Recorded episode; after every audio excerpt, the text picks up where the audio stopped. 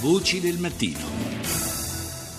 E allora dicevamo, te, primo tema del giorno, il Venezuela. Ieri il ministro degli esteri Alfano ha riferito in Senato sulla situazione nel paese sudamericano. Alfano ha parlato di concreti rischi di guerra civile, ha detto anche che c'è preoccupazione per i 150.000 italiani residenti nel paese. Questa mattina dunque ne parliamo con Bruno Cappella, che è un esperto di America Latina e presidente della Fondazione Eurosur. Buongiorno. Buongiorno, buongiorno a tutti i radiospettatori, grazie dell'invito. Il ministro Alfano eh, parla di... Carapella. Carapella, Carapella. scusi.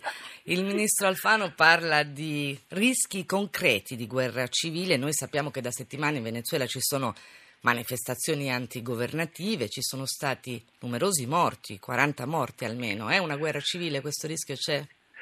Beh, di fatto siamo già in una situazione di guerra civile e sono ormai due mesi di manifestazioni continue di piazza di, che seguono una situazione molto difficile dal punto di vista eh, sociale ed economico, è molto difficile, è un eufemismo perché sono mesi che mancano i beni di prima necessità in, sia a Caracas sia e soprattutto nelle zone periferiche.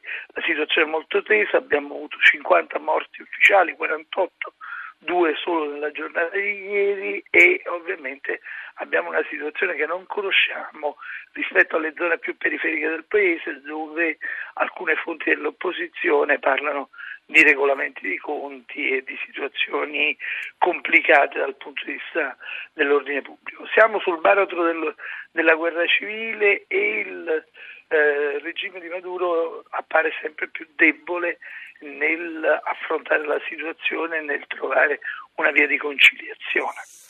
Il ministro Alfano, tra le altre cose, si è detto preoccupato per i 150.000 italiani e non solo per i 150.000 italiani residenti, ma anche per eh, le imprese italiane che vantano crediti intorno a 3 miliardi. Eh, la comunità italiana quanto è colpita in Venezuela? La comunità italiana innanzitutto è molto più significativa del numero dei passaporti perché ovviamente ha un insediamento storico. Il Venezuela è stata una delle terre di destinazione della nostra emigrazione dove la nostra cultura, il nostro peso è, è, specifico dal punto di vista economico è diventato molto rilevante.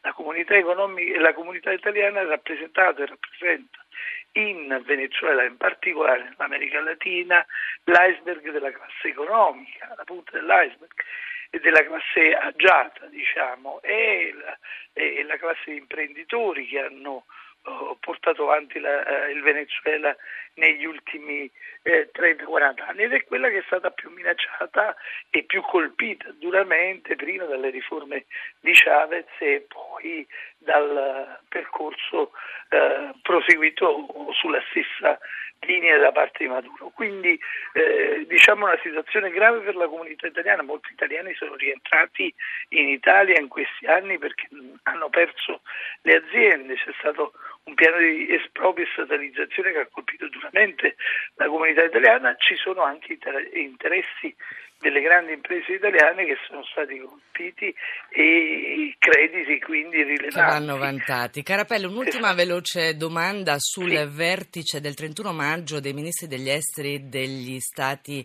dell'Organizzazione sì, degli Stati Americani dell'OSA.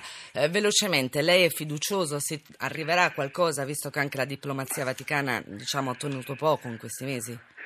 Eh, dove ha fallito la diplomazia vaticana e, e, l'abilità del cardinale Parolin, credo che sia difficile che arrivi un vertice di solito conflittuale e litigioso come quello dei ministri dell'OSA, però la speranza c'è sempre. Grazie mille a Bruno Carapella, esperto di America Latina, presidente della Fondazione Eurosur.